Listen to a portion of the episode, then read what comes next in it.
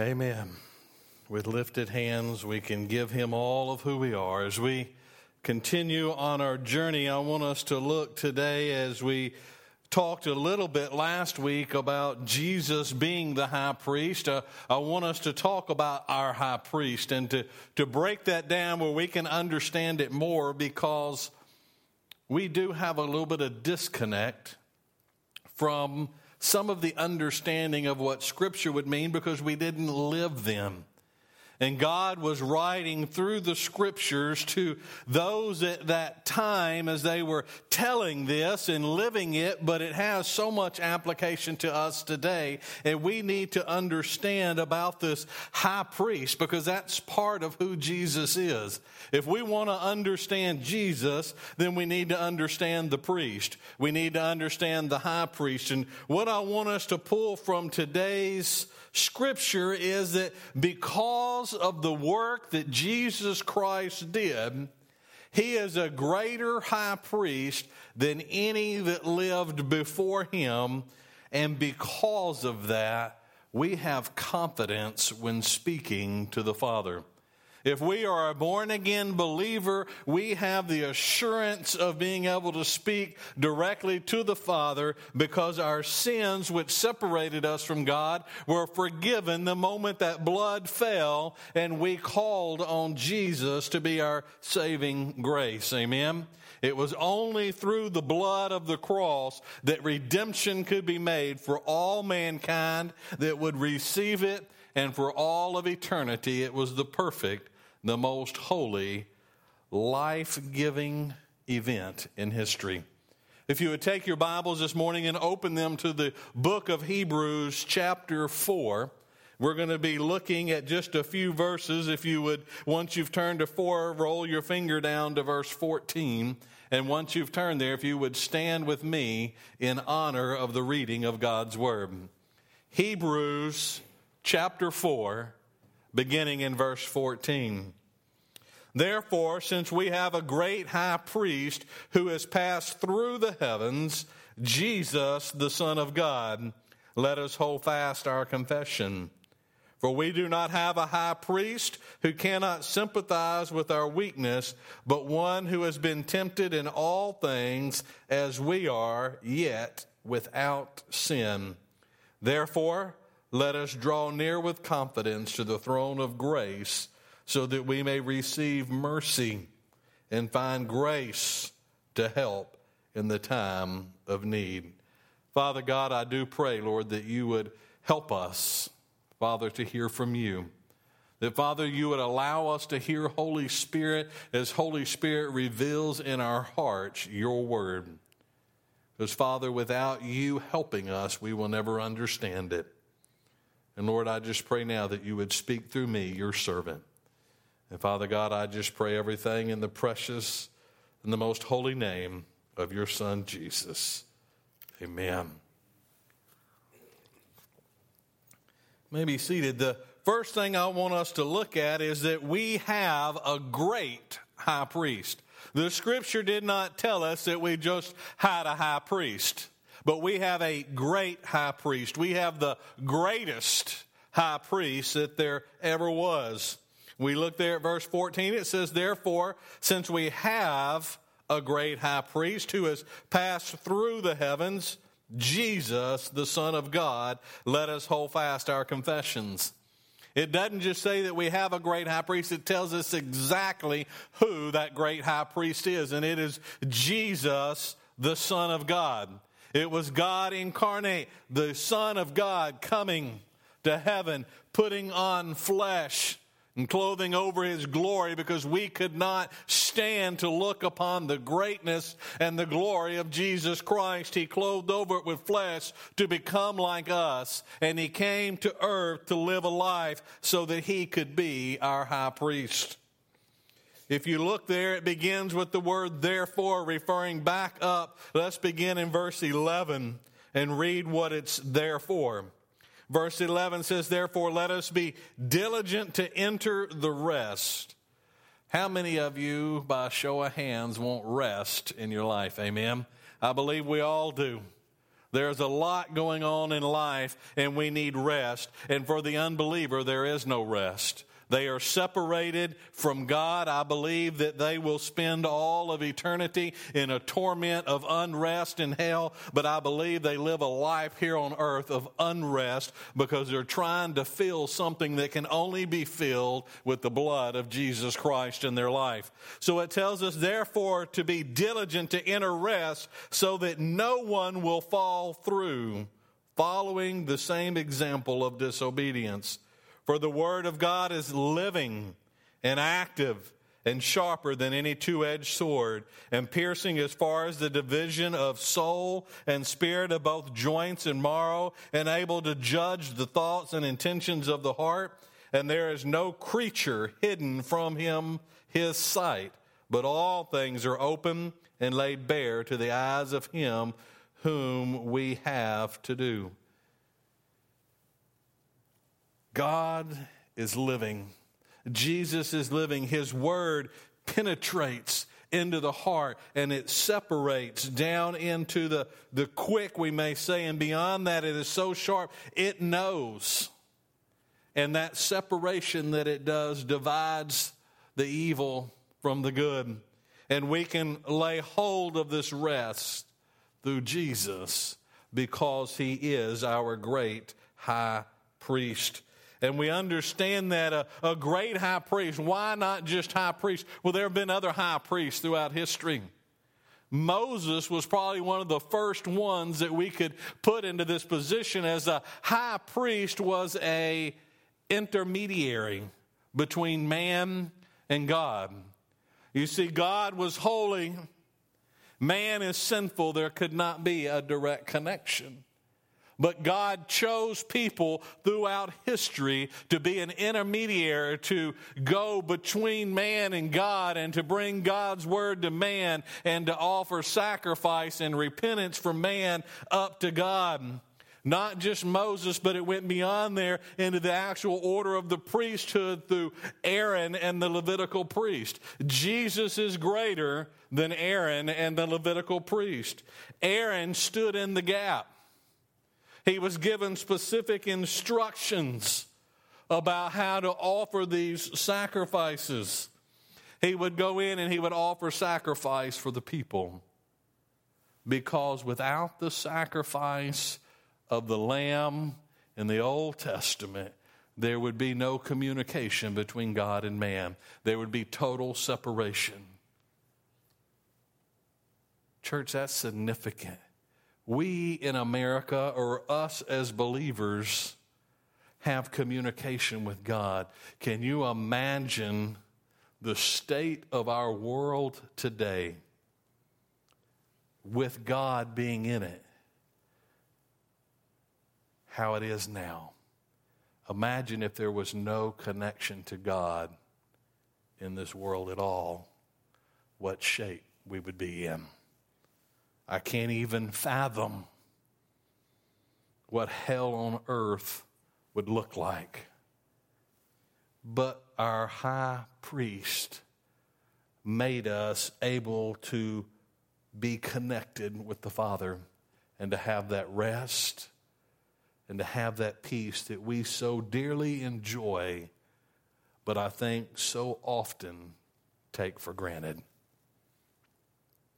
Not only is he greater than the high priest who had lived, but our high priest is, as it tells us there in the scripture, passed through the heavens. What does it mean it passed through the heavens? He's no longer here on earth. He's gone up to be with his Father. He's at the right hand, interceding directly to the Father on behalf of you and I. What do we mean by passing through the heavens? Well, Hebrews, when they would write the word heaven, it was always in a plural sense, the heavens. And we understand that heaven, as we look at it today, is a place where God resides, but there is also the heaven of the air around us, our atmosphere. There is a word for heaven that depicts outer space. And then there is the heaven where Jesus resides. What am I talking about? Let's look at 2 Corinthians. 2 Corinthians chapter 12 And verse 2, even this scripture talks about it. It says, I know a man in Christ who 14 years ago, whether in the body I do not know or out of the body I do not know, God knows, such a man was caught up into the third heaven. Throughout scriptures, it talks about these other heavens, the air around us, the outer space, the significance of the heaven where Jesus is now with his Father. Jesus has passed through all the heavens because when he died on that cross and he went into that tomb, he didn't stay there. Amen? He come out of that tomb on the third day, and he arose, and he met with over 500. He met back with his disciples. He even took Peter and restored him back to ministry and to encourage him. And at that time, after that, he come up onto the mountain, and he called him there, and he ascended. He left heaven. You see, he is a greater high priest than those before him because he is still living today. He is a greater high priest because he was perfect. He is a greater high priest because he is sitting at the right hand of God at this very moment. And this, church, makes Jesus the great high priest. He's better than any earthly. And our confessions, what do we hold fast to our confessions? Our public declaration of who Jesus Christ is. The moment we come to Christ, we make an exception of Christ's invitation to us. And you always hear about making a public declaration before man of what you have done and who has come into your heart. Hold strong to that because the one that you have confessed to believe in is the great high priest. Secondly, we also have an understanding high priest. I am so glad that our high priest is an understanding high priest. Church, this means a lot for us because if he wasn't understanding, had he not come to earth and become like one of us, had he not been tempted and not sinned, it wouldn't be the same. Look there at verse 15 of Hebrews 4. It says, for we do not have a high priest who cannot sympathize with our weakness, but one who has been tempted in all things as we are, yet without sin. Jesus understands because he became one of us so that he could. What are some of the things that he understands? He understands our frailty. He understands that in our life is decaying. He understands that one day we're going to come to a point of death when this body just gives out. For some it's younger, for some it's later in life. But he also understands the temptations that are out there. He understands how as human nature, Satan comes and tempts us in things that we can do and how easy it is to fall into those temptations because he was tempted. He understands our struggle. You know, Jesus for a while he had to make a living. He worked with his father. He grew up as a boy. It tells us there that he was tempted in all things. Now, I've talked to some people in my life, and they don't fully agree with this verse. Oh, Jesus couldn't have been tempted in all things. Jesus was tempted in all areas of temptation. You know, that doesn't mean when it says he's tempted in all things that Jesus had every single temptation we do. You know, Satan tempts people in things that are in their capability. Have any of you ever in here been tempted to take a stone and turn it into bread? No, we can't do that. It would do Satan no good. Now, you might have been tempted to steal a loaf of bread, but we've never been tempted to take a stone and turn it into bread. You know, just like I don't believe that Jesus was tempted to drink and get drunk, and get behind the wheel of a car and drive. Now, he might have been tempted to get drunk and get on a camel and drive, but he's never been tempted to get on a car. He didn't have it. You know, Jesus was not tempted to go off on his own and get away from mom and daddy and pull out that little iPhone or get on that computer and look up and look at pornography.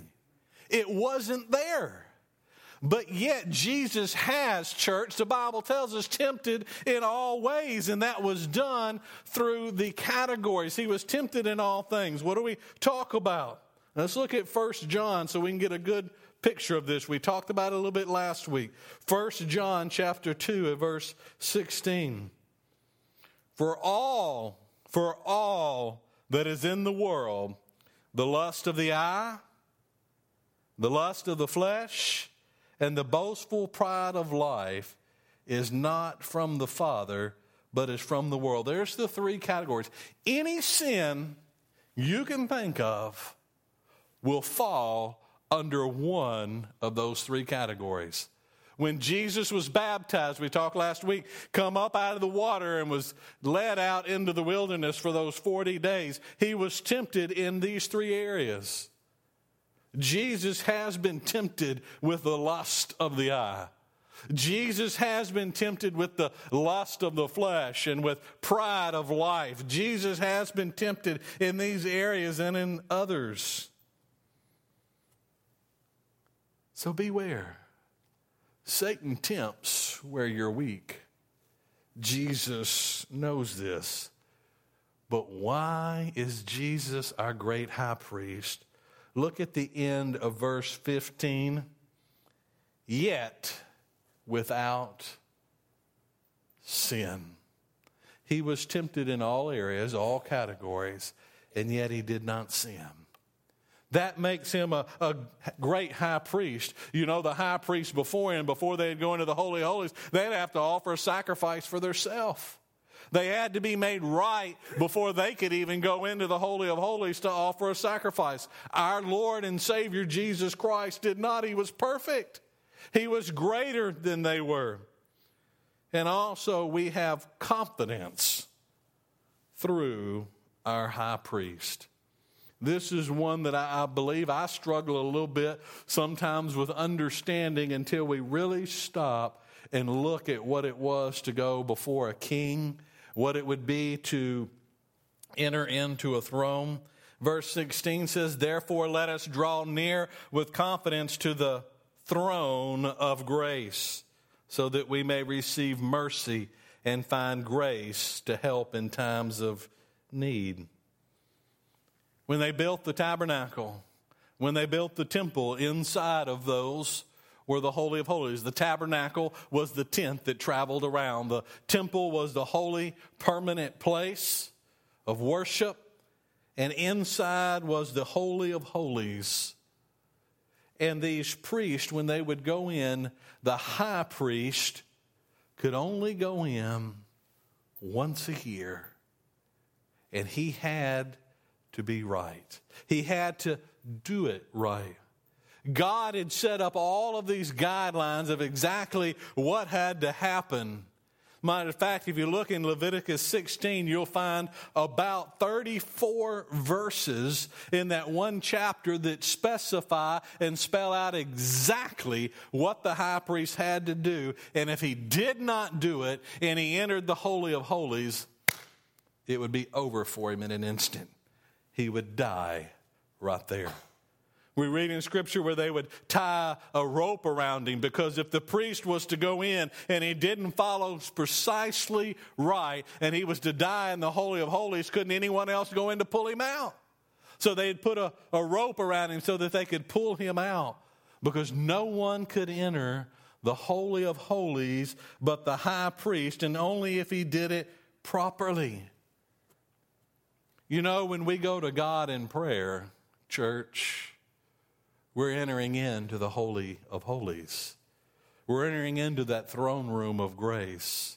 And we have confidence through our high priest who is there by him, that through him we may enter in and not be worried about being zapped dead. Not being worried about all these long list of things. One thing, except Jesus Christ, the high priest, who is now our mediator, who is there beside the Father. But it tells us that we can have that confidence to go before the throne. Well, they understood this so much better than us because they had kings who sit on a throne, and you couldn't just on any whim and in any moment that you wanted to walk into the throne room when the king decides that he's going to sit on the throne. King back then didn't sit on the throne all the time, but there would be times that he would sit there, and if you were summoned, then you were allowed to come before him, but you did not enter the throne room uncalled for, or he would have the right to have you killed. Let's look over at a book titled after a woman in the Old Testament, the book of Esther. Turn to Esther chapter 4 and verse 11, and we'll get a little better depiction of what I'm talking about. All the king's servants and the people of the king's provinces know that for any man or woman who comes to the king, to the inner court, who is not summoned, he has but one law, that he be put to death, unless the king holds out to him the golden scepter so that he may live. And I, Esther speaking, have not been summoned to come to the king for these 30 days. You remember Mordecai was communicating with Esther, and their people were fixing to be killed, and Mordecai was going to be hung, and he was telling her, you've got to go, Esther, before the king. You've got to go as queen and plead for us. And Esther sent back, oh, you know I can't do that. It could be my life if I do that. But she knew that she had to stand in the gap. And she went before the king, and as the story reads, that he held out the scepter and he listened to her, and she asked him to a banquet. And after several banquets, she stepped in and confessed that there was a need for her people. We go before the throne of grace every time we kneel and go to the Lord in prayer. And we can go with confidence, knowing as believers, number one, that we've been invited. God says, come unto me, all who are weary and heavy laden. Come unto me, those with burdens. Bring to me your intercessions and your prayers. And this is because our high priest is there speaking to him. We can come with confidence. We can receive mercy and find grace and help of times need. What about Jesus' death? That brings the confidence. In Matthew 27, it reads, and Jesus cried out again with a loud voice and yelled up his spirit. And behold, the veil of the temple was torn in two from the top to bottom, and the earth shook and the rocks were split. Our confidence comes from the crucifixion of Jesus Christ and us receiving what happened. At that moment, when the temple was built, the tabernacle was built, God gave them specific instructions. And there was to be a veil, a curtain between the holy place and the Holy of Holies. No one was allowed into the Holy of Holies but the high priest. The moment Jesus died on the cross, this veil was ripped in two. Several important things here. Number one, it was not ripped in two from bottom to top. No man went and grabbed this veil and ripped it. It was ripped from top to bottom. The veil was no longer hiding the Holy of Holies. When Christ died on the cross, church, he opened it to us to be able to come directly to the throne of grace and communicate with our Father directly. In studying this, and you can go through and find all of your dimensions, and it talked about how thick it would be and how tall it would be. They say that this curtain was roughly 45 to 60 feet tall and 4 inches thick. Can any of you take 4 inches of fabric and rip it 60 feet? I can't. I don't even know that we could get the power team in here to do that.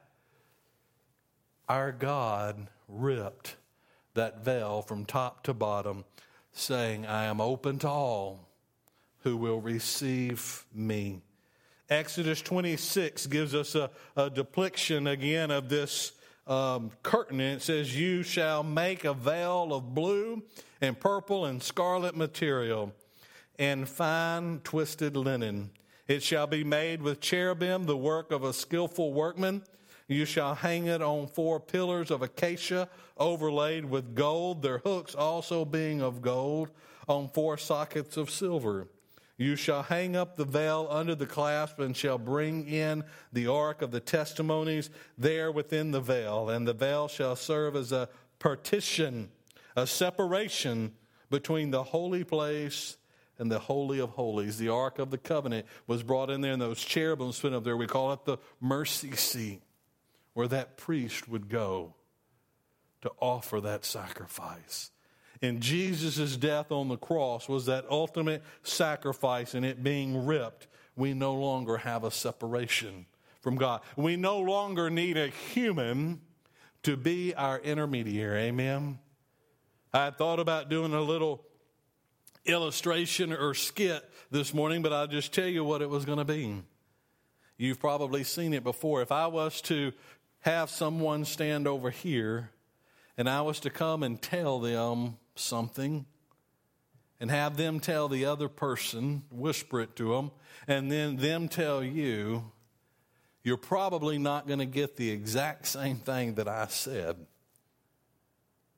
But if I come and stood directly before you and said it, you would hear it plain and clear. We don't need a human, fallible, sinful human, to be our intermediary any longer between us and God, because the ultimate sacrifice happened through Jesus' death on the cross. That's our high priest, church. That's what we celebrate on Easter, is his resurrection and all that is encompassed with that, his death and who he is. It's going to be an exciting time as we take all of these things together and we learn about who Jesus is and what he's done for us and the confidence. And he's the greatest high priest that there was. And he loves us, and he calls us mere sinners as we were. While we were nailing him to the cross, he said, come unto me, all who are weary and heavy laden. Why he was even being nailed and hanging on that cross as a public disgrace, his prayer was not about him, it was about the people. You remember, Father, forgive them, for they do not know what they do. That's our high priest, and we have that confidence. You see, because of the work of Jesus, he is a great high priest. He's better than those who come before him, and he brings us confidence. I am so excited that I can go to the Father and not have to worry about dying, because maybe it wasn't the time God wanted me to come before him. Maybe I wasn't just right, because for me to go to the Father, I have to go to the Father to be forgiven of my sins. In Old Testament time, if they entered into the Holy of Holies with sin, they would die. We wouldn't be able to get there, church. But because of what our high priest is and what our high priest did, we can go to the Father. May you bow your heads.